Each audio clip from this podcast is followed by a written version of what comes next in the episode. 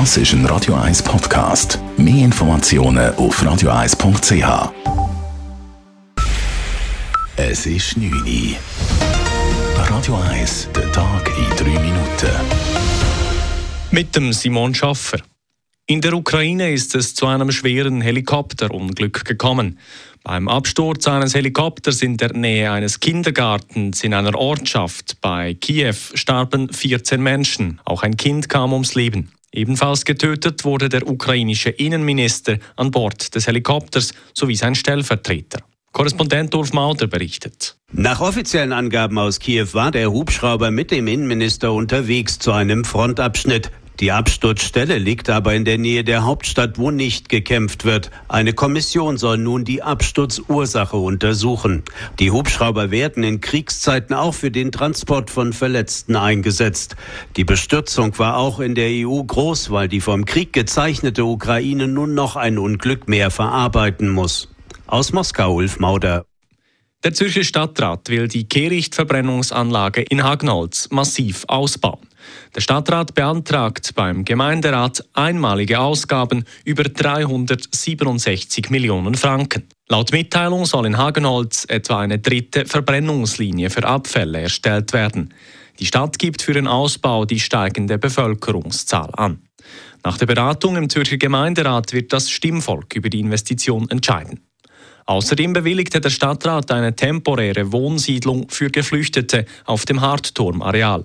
Die Kosten von rund 21 Millionen Franken würden aber nur dann eintreten, wenn die Stadt Zürich die Zahl der Asylsuchenden nicht mehr anders auffangen könnte. In diesem Falle entstünde auf der Baubrache des Hartturmareals innerhalb kürzester Zeit Wohnraum für etwa 320 Menschen. Geplant wären Schlaf- und Aufenthaltsräume sowie Klassenzimmer.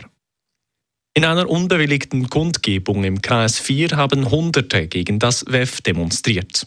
Die teils Vermummten zogen vom Helvetiaplatz durch die Langstraße und zündeten Feuerwerk und hinterließen Sprayereien. Die Stadtpolizei sperrte zahlreiche Querstraßen, um gefährliche Situationen zu vermeiden. Sie versuchte auch, die Demo unter Kontrolle zu halten. Dabei wurden auch die Beamtinnen und Beamten teils mit Feuerwerk und Flaschen beworfen. Nach einer Stunde hat sich die Kundgebung beim Helvetia-Platz wieder aufgelöst. Und noch zum Fußball. Jan Sommer wechselt zum FC Bayern München. Der Schweizer Nationaltorhüter wechselt per sofort von Borussia Mönchengladbach nach Bayern. Die Vereine und Sommer seien sich einig geworden. Laut dem Sender Sky für rund 8 Millionen Euro.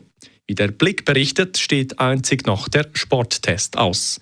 Es ist Sommers erster Wechsel nach achteinhalb Jahren und über 330 Spielen bei Borussia Mönchengladbach. Bei Bayern soll der 34-Jährige als Ersatz für den verletzten Manuel Neuer zum Einsatz kommen. Radio 1 Wetter.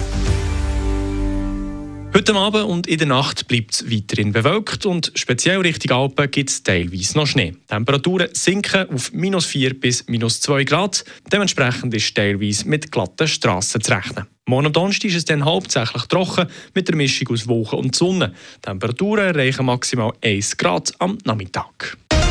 Das war der Tag in 3 Minuten.